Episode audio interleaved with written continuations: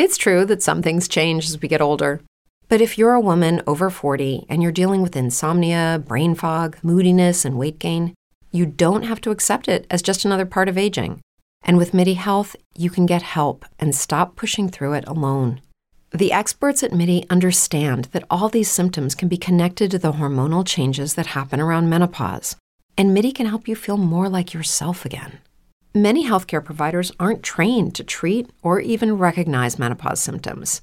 MIDI clinicians are menopause experts. They're dedicated to providing safe, effective, FDA approved solutions for dozens of hormonal symptoms, not just hot flashes. Most importantly, they're covered by insurance. 91% of MIDI patients get relief from symptoms within just two months. You deserve to feel great. Book your virtual visit today at joinmidi.com. That's joinmidi.com.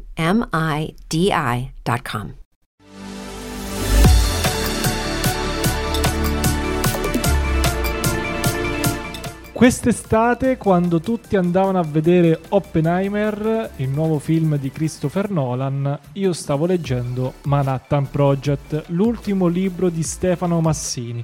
Per entrambi ho pronta una recensione di due parole. Che bomba!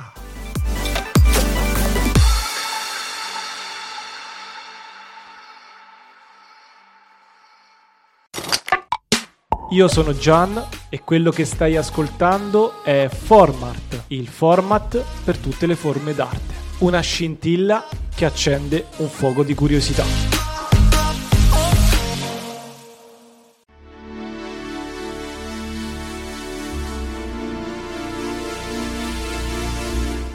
Benvenuti a una nuova puntata di Format, il format per tutte le forme d'arte o il format più esplosivo di tutta Radio Svolta. No, battutaccia, ok, evitiamo. Oggi andremo a parlare di due forme d'arte legate tra loro, parleremo di cinema e stranamente anche della forma artistica teatrale, parleremo anche di teatro, che possiamo dire che una è figlia dell'altra, possiamo dire che il cinema effettivamente nasce un po' dall'idea generale che sia del teatro. Vi parlerò appunto di questa forma d'arte, la recitazione, la drammaturgia con un'opera di Stefano Massini che si chiama Manhattan Project. Un testo tra- teatrale, che però è teatrale fino a un certo punto, ora lo vedremo, che fa dello stile in versi una formula vincente. È uno dei film più attesi di quest'estate, che abbiamo capito essere il film più ricercato nel, nel periodo estivo, sempre dopo Barbie ovviamente, sto parlando dell'ultima fatica di Christopher Nolan, Oppenheimer. Cosa hanno in comune questi due prodotti è abbastanza intuibile. Massini racconta il progetto che ha cambiato le sorti della seconda guerra mondiale e Nolan invece mostra la biografia del suo direttore lo scoppio della bomba atomica e le sue conseguenze politiche sul suo creatore. E devo dirvelo, Christopher Nolan e Stefano Massini mi sono esplosi letteralmente in testa.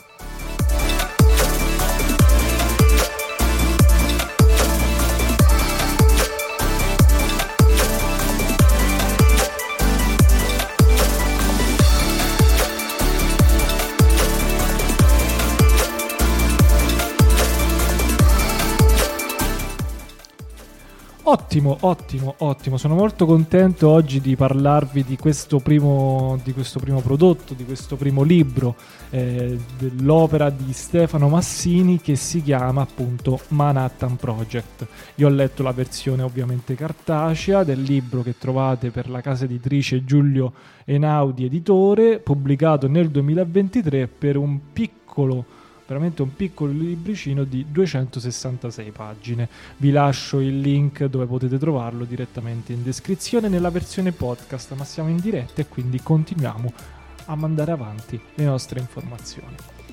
Chi è Stefano Massini? Magari eh, i più affezionati o comunque chi, chi si intende di teatro, di teatro lo conoscono già. Onestamente, io prima di Manhattan Project non lo conoscevo neanche io no, nonostante comunque sia un grande affezionato al teatro, mi piace molto andare a teatro e soprattutto conosco qualche attore famoso, qualche opera teatrale. Diciamo che Stefano Massini è uno scrittore e un drammaturgo e fino a qui ci siamo. Attenzione perché nel 2022, l'anno scorso praticamente, con Lehman Trilogy è il primo italiano ad aver vinto un Tony Award, ovvero l'Antoniette Perry Award for Excellence in Theatre, ovvero un premio annuale che viene considerato un po' l'Oscar del teatro, il premio, il riconoscimento assoluto se si intraprende questa carriera, soprattutto per i drammaturghi, ma anche e soprattutto per gli attori. Un italiano che vince un Tony Award, incredibile. Poi mi sono andato anche a informare molto più nel dettaglio, Lehman Trilogy in realtà se non ricordo male l'ha scritto comunque nel 2015-2014, insomma diciamo che quella che ha vinto il Tony Award è una rappresentazione americana del testo di Massini, però comunque sempre un, sempre un premio, un riconoscimento molto importante a livello internazionale. Il Made in Italy che viene esportato all'estero e che comunque ancora fa parlare di sé. Ma torniamo a Manhattan Project. Di che cosa parla quest'opera? Beh, è, abbastanza intuibile, parla del progetto Manhattan, ma lo fa attraverso un racconto in versi. Nel retro di copertina del, di Manhattan Project si parla proprio di una ballata fluviale. Ora, io ci ho messo un po' a cercare le varie informazioni per capire che cosa si intendesse per ballata fluviale, ma ancora non ho trovato delle informazioni. Quindi quello che vi sto per dire è una mia proposizione, una mia, eh, una mia ipotesi. Eh, è, la ballata fluviale si intende appunto questa um, composizione in versi perché Manhattan Project sono 266 pagine come ho detto ma è, effettivamente sono dei versi sono delle, una narrazione in versi come una vera e propria opera epica, una vera e propria ballata, forse anche senza le rime, e fluviale perché appunto è molto lunga per essere una ballata classica e soprattutto non ha una, un ritmo basato sulla metrica per, per, rime, quindi sicuramente si intende per fluviale un qualche cosa che scorre, che scorre senza eh, un, un, uno schema metrico ben prestabilito. È divisa in quattro parti e affonda le sue radici nella cultura ebraica, dal momento che il Manhattan Project effettivamente è composto da scienziati ebrei che fuggono da, eh, dall'Europa per andare a incrementare quel progetto tanto importante poi per, la, per lo sviluppo della bomba atomica. Quindi ci troviamo all'interno comunque di una cultura, come dicevo, ebraica, in particolar modo nei riferimenti che fanno all'Antico Testamento e alla cultura Yiddish, eh, nei termini, nell'ironia e nei riferimenti. È molto, è molto strano leggere Manhattan Project perché ci sono dei termini, eh, appunto in Yiddish, in, in ebraico, che, ehm, che, in realtà sono la pronuncia ed è molto complicato anche capire che cosa si intendesse per quel termine lì, te lo devi andare a cercare, ovviamente è un po', un po', sconveniente, un po' problematico se ti vuoi godere appieno la narrazione, ma di que- questo sicuramente non è un impedimento che vi, che vi, che vi blocca, che vi blocca. La ballata comunque ecco, ripercorre le vicende del progetto Manhattan nella creazione della bomba atomica dal cosiddetto clan degli ungheresi, di scienziati ebrei come si diceva prima che hanno l'idea e saranno poi il gruppo di lavoro esecutore che porterà alla creazione della bomba. Passando poi per Alexander Sachs che si occuperà di trovare i soldi per finanziare la produzione del, della bomba e raggiungere poi un bel approfondimento sul direttore dei lavori, ovvero Oppenheimer, che è il protagonista indiscusso di questa puntata, ma la capacità con il quale Messini, eh, Massini ci parla di Oppenheimer o ce lo descrive è veramente bellissimo, poetico, metaforico, veramente una bellezza empatizzante. Forse mh, mm, molto di più di quello che si vede nel film di Nolan. Parliamo un attimo della scrittura di Massini in breve, perché si, pes- si, presta per lo più a essere recitata e non letta, anche se effettivamente il testo è in versi. Non è proprio un vero e proprio testo teatrale come lo, mm, ce l'abbiamo in mente. Ecco. Il testo poi ha soprattutto due caratteristiche. La prima, ovvero che è la prosa in versi, in cui il ritmo non rinuncia a quella necessità di essere poetica nonostante il dramma che viene narrato. Quindi c'è molta poesia, c'è molto uso della similitudine, della metafora, del, eh, delle varie figure retoriche. E la seconda caratteristica è lo stile formulare, che danno carattere e riconoscimento ai vari personaggi e che fanno della scrittura di Massini uno dei punti più alti della narrazione e non una pecca. Ora, siccome come molti ci staranno ascoltando e come dicevo nelle prime puntate di Format, Format deve essere anche un modo per informare e rendere partecipe l'ascoltatore eh, delle cose che magari non conosce, vi spiego, come mi è capitato anche a me perché non ero proprio al di dentro, di spiegarvi che cos'è lo stile formulare.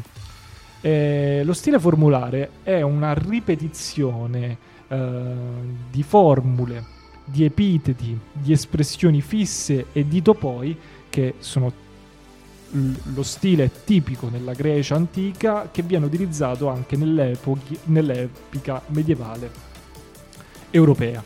È un modo per ripetere, un po' come se fosse un ritornello all'interno appunto della ballata, per riportare un po' chi guarda lo spettacolo, chi legge il testo teatrale, riportarlo un po' ha le informazioni di cui necessita per comprendere le narrazioni che siamo arrivati a questo punto. Sembrerà molto ripetitivo poi la ballata di Manhattan Project leggendola, ma in realtà la sua ripetizione, il suo stile formulare ti porta a mm, capire le cadenze, capire i momenti e anche a empatizzare con i vari personaggi. Quindi non lo considero effettivamente un problema, anzi lo considero un punto in più. Posso dirvi che sono comunque un amante sia della prosa che dei versi, e questo penso che si sia ben capito, ma ho sempre preferito la prima alla seconda perché sicuramente era molto più veloce, più d'impatto, più... Eh, riusci- riesce a empatizzare meglio con un testo in prosa, un testo in versi devi comunque interpretarlo. Però quest'estate Dopo aver letto l'opera di Massini, mi sono piacevolmente sorpreso nel constatare che questo, questo proprio, questo Manhattan Project è uno di quei libri che proprio non puoi farne a, be- non puoi farne a meno. È uno di quei libri che è il più bello che leggi nella tua vita e te ne accorgi solo troppo tardi. All, posso dirvi che quest'anno ho letto un bel po' di libri e Manhattan Project è il migliore che ho letto in questo 2023.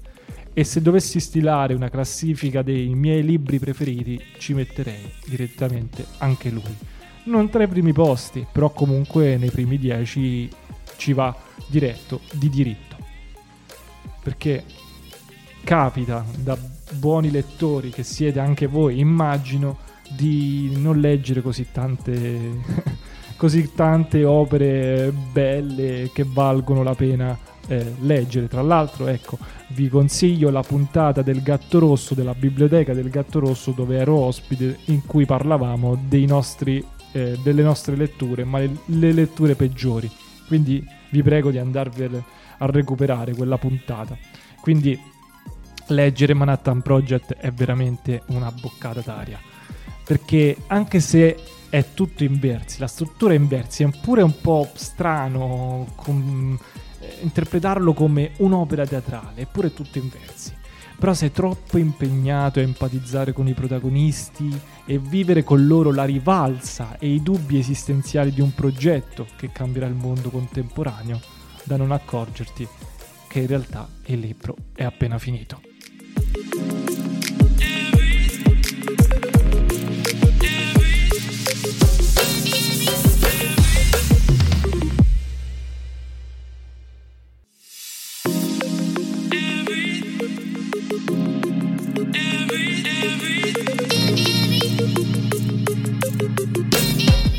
E quando quest'estate tutti se ne andavano a vedere Oppenheimer, la fine che era, cos'era? Fine agosto, io a fine agosto stavo vedendo Barbie.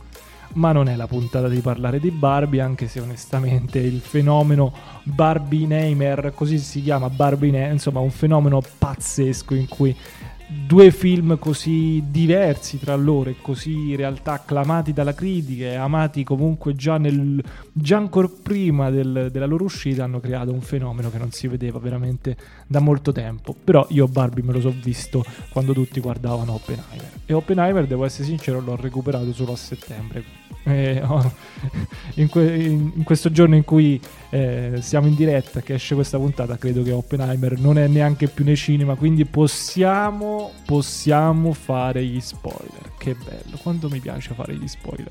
Che poi fare uno spoiler su un film storico è un po' complicato, è quasi impossibile, non si fanno spoiler su film. Cioè non esiste proprio il concetto di spoiler. E poi e poi magari in realtà spoiler si intende qualcos'altro per quanto riguarda i film storici.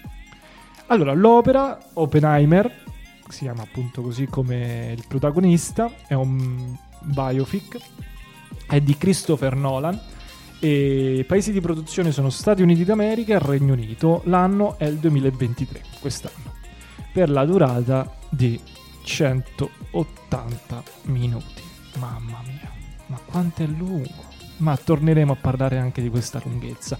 Nel frattempo vi lascio il trailer nella descrizione, del, sempre della versione podcast, così vi potete recuperare il trailer e decidere se poi andarlo a recuperare e andarlo a vedere in altri o quando uscirà in streaming o se magari lo ripropongono al cinema. Dunque, sicuramente lo sapete già, poi qui a Radio Svolta si parla spesso e volentieri di Christopher Nolan, ma noi che siamo di Formart e ancora non ne abbiamo parlato, vi faccio un'infarinatura di chi è Christopher Nolan. È un regista, è uno sceneggiatore e soprattutto un produttore cinematografico britannico. Raggiunge il successo con la trilogia del Cavaliere Scuro, dove è forse la trilogia la più conosciuta e che rende comunque il regista conosciuto anche a chi non è avvezzo di cinema, come, come il sottoscritto. E se non avete ancora visto la trilogia di Batman, eh, mi sa che è ora di recuperarla, è veramente giunto il momento. Ma è anche famoso Christopher Nolan per i film di Inception, Interstellar e Tenet. Oppenheimer è il suo ultimo film, è scritto, diretto e coprodotto appunto proprio da lui. Il film è ispirato al libro di mm, Kai Beard e Martin J. Sherwin del 2005 che si chiama Robert Oppenheimer, il padre della bomba atomica. Non ho avuto ancora tempo di leggerlo, però onestamente io ve lo consiglio. Se ne è uscito fuori un film come quello di Christopher Nolan, vale almeno una lettura. Il film è un collage di salti temporali che ci mostrano la storia di Oppenheimer, prima, durante e dopo lo scoppio della bomba atomica. Diciamo che questi salti sono, diciamo, tipici della cinematografia, della regia di Christopher Nolan, della scrittura, anzi della scrittura, visto che parliamo anche di sceneggiatura. La particolarità del film è il farci vedere attraverso la scelta del bianco e nero anche il punto di vista di Levi Strauss nel 1959, che mh, ci mostrano un po' gli eventi della, dell'udienza di conferma di quest'ultimo al Senato per il segretario al commercio, un'udienza che ha lo scopo di eliminare l'influenza di Oppenheimer. E onestamente io sono rimasto pure un po' colpito del fatto che comunque tutto il film girasse intorno a questa anche a questa questione, a questa questione all'eliminare l'influenza appunto del, del fisico, del personaggio, della, della storia della creazione della bomba, insomma. Me l'aspettavo più incentrato sulla seconda guerra mondiale. Però devo essere sincero, ci sono delle parti emozionanti, emozionanti al punto a un punto altissimo. Infatti, secondo me il punto focale della narrazione è quando viene realizzato il test Trinity, quello che è, una picco- è una, un'esplosione controllata della prima bomba atomica per vedere insomma gli effetti o se comunque sarebbe scoppiata giustamente e lì si coglie tutta l'ansia tutta la preoccupazione tutto quello che si poteva immaginare o che non si è immaginato in quel momento lo vediamo proprio nelle scene del test Trinity. Il film riesce molto bene nel metterti in una condizione di ansia e di aspettativa soprattutto, che poi verrà ripagata in un secondo momento quando esplode la bomba, tu ti aspetti il botto, ma il botto non avviene. C'è un silenzio lunghissimo, c'è veramente un forte silenzio. Stavo nella sala, non c'era nessuno che rideva, non c'era nessuno che piangeva, non c'era, c'era proprio il silenzio. E dopo, dopo molti minuti, arriva l'esplosione. Come ovviamente arriva un'esplosione ritardata, il suono arriva subito, subito dopo, non avviene nel momento in cui esplode. E vabbè, è uno dei momenti più alti del film insieme a un altro momento, perché tra l'altro, ecco, non ci viene mostrata l'esplosione su Hiroshima, che era quella poteva essere un altro momento altissimo. E infatti lo è, anche senza mostrarla. Cioè, quando Oppenheimer riceve la notizia del rilascio della bomba sulle città giapponesi e che tutto è andato nel verso giusto, il film ci regala un altro dei momenti più alti e registicamente allegorici di quello che passa per la testa del protagonista senza farti vedere l'esplosione. Gli scrupoli che non si è fatto fino a quel momento della creazione avvengono portati avanti poi in maniera quasi improvvisa nella parte finale del film da parte ovviamente di Oppenheimer ma quel momento in cui non vedi la bomba, non vedi il fungo, il classico fungo, la, la, la, fotografia più emblematica di quello scoppio su Hiroshima, te lo vedi in una palestra in cui Oppenheimer non è che sta parlando tanto per farti empatizzare con la felicità della bomba, ma eh, vede tutt'altro, ha improvvisamente delle visioni quasi de- de- sente suoni che non dovrebbe sentire perché ovviamente sono i suoi pensieri che arrivano in ritardo e cercano di farti empatizzare con la sensazione di aver fatto forse un danno, un, uh, un, di aver creato un problema, insomma, lo sviluppo poi del mondo che sarebbe venuto fuori dopo lo scoppio della bomba atomica. In questo film c'è solo da dire una cosa, gli attori sono pazzeschi, soprattutto le performance attoriali di Cillian Murphy, che io mm, me lo ricordo principalmente per Peaky Blinders, e Robert Downey Jr. Allora, eh, Cillian, Cillian o non so bene come si pronuncia, Cillian Murphy è un attore in stato di grazia, cioè gli dai un ruolo, lo fa e lo fa benissimo. Rie- cioè riesce a dividere i vari personaggi in una maniera impressionante, questo deve fare un attore. Robert Downey Jr. invece per me è stata una riscoperta. A mio avviso ritrova un po' quella rabbia che abbiamo visto all'inizio di Avengers Endgame del 2019 e la reinterpreta in frustrazione, la reincarna e finalmente rende giustizia a se stesso e alle sue capacità attoriali. E anche se in futuro troverà difficile spolverarsi di dosso la veste da Tony Stark, in questo film ci riesce benissimo e di questo non possiamo che esserne grati. Che dire, il film, a mio parere, è uno dei migliori di questo 2023. Anche se, come dicevo all'inizio di questo segmento, l'unico problema che trovo nella pellicola è la lunghezza, cioè 180 minuti, 3 ore, cioè so tante, sono tantissime. Cioè, però quando guardi il film è anche difficile capire anzi quasi impossibile, capire quali parti togliere alla narrazione, che è piena di elementi essenziali, che se ba- basta veramente toglierne un pezzettino, uno solo, che, eh, ci saremmo persi qualcosa di veramente fondamentale.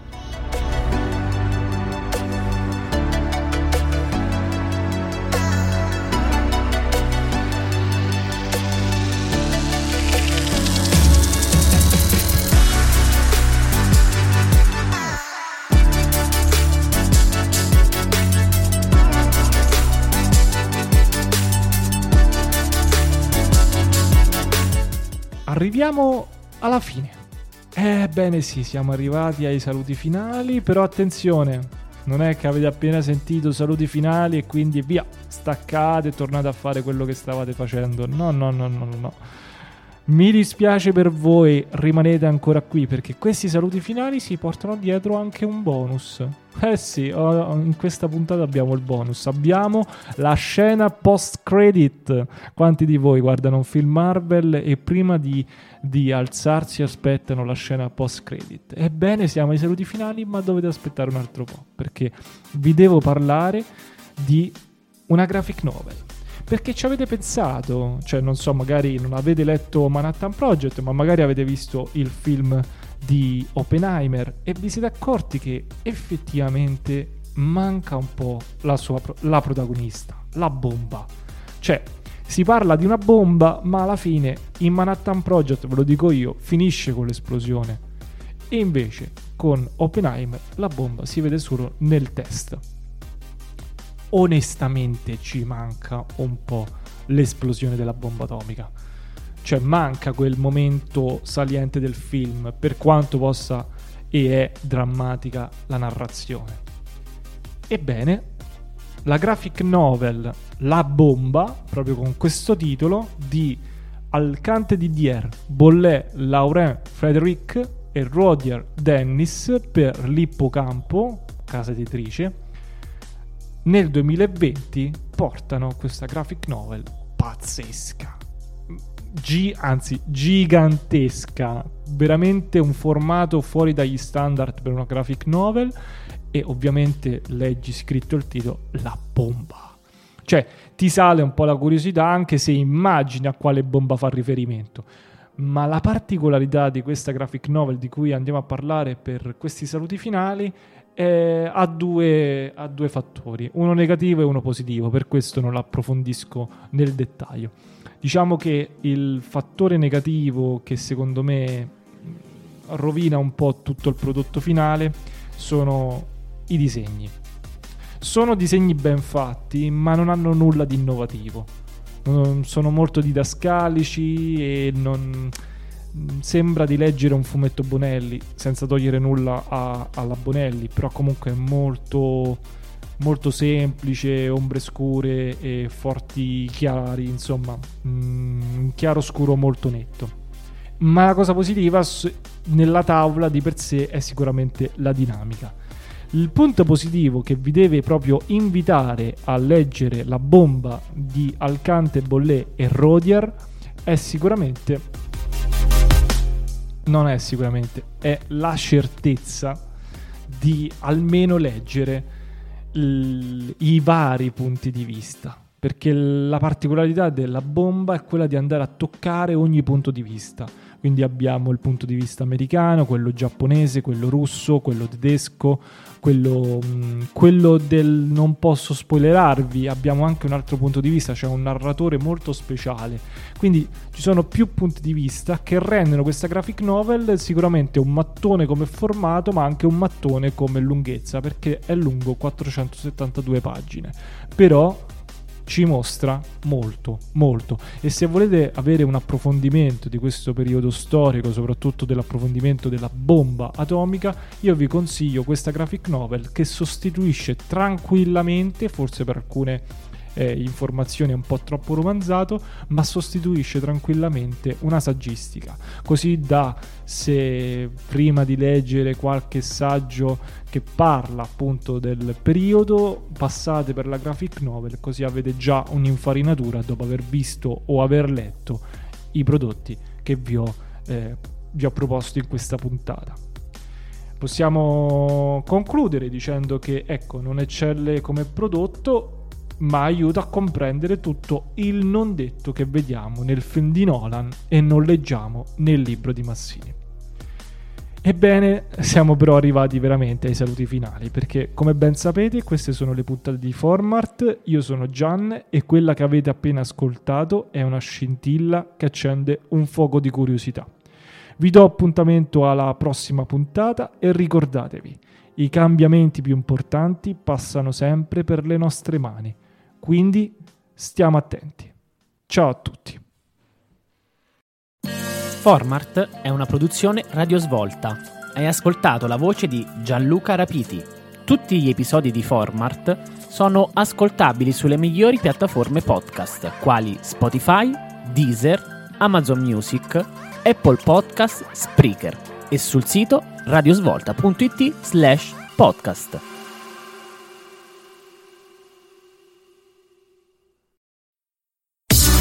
Radiosvolta.it. Musica, cultura, approfondimento, informazione, sport. In diretta 24 ore al giorno tutti i giorni. Scarica anche la nostra app The Musical Box e quando vuoi, ci siamo sempre. Vuoi avere informazioni sul trapianto di capelli e su qualsiasi altra operazione di chirurgia estetica o chirurgia dentale? Rivolgiti a Enjoy Viaticus. Enjoy Viaticus collabora con le migliori cliniche a livello internazionale. La sede è a Roma, in via Pio Molaioni 76. Telefono 320 89 41 856. Segui Enjoy Viaticus sui social o sul sito enjoyviaticus.com.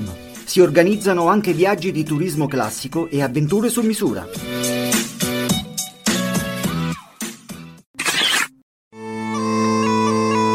Vuoi un pub con una ricchissima selezione di birre da accompagnare a deliziosi panini, pizze cotte a legna e divertenti eventi, ti devi mettere alla ricerca del famigerato mostro di Loch Ness. A Civita Castellana, in via Terni 2, ti aspettiamo al Loch Ness Pub per serate mostruosamente divertenti. Contattaci anche per l'asporto al 351 7159 070, chiusi il lunedì sera. Vuoi un partner affidabile per la sicurezza dei tuoi dati aziendali, per far decollare il tuo e-commerce o per creare la tua app mobile o ancora per gestire le tue strategie social? Affidati a Editions. Non fidarti di chi si improvvisa. Per maggiori informazioni visita edition.it o scrivici ad info-edition.it. Ci troviamo a Viterbo, in via Alessandro Polidori 68. Tuscia Times, il giornale online libero, moderno, giovane e indipendente che mette a disposizione del lettore una pluralità di notizie per renderlo sempre informato. Giornale aperto e partecipativo a disposizione di chi pretende serietà e completezza.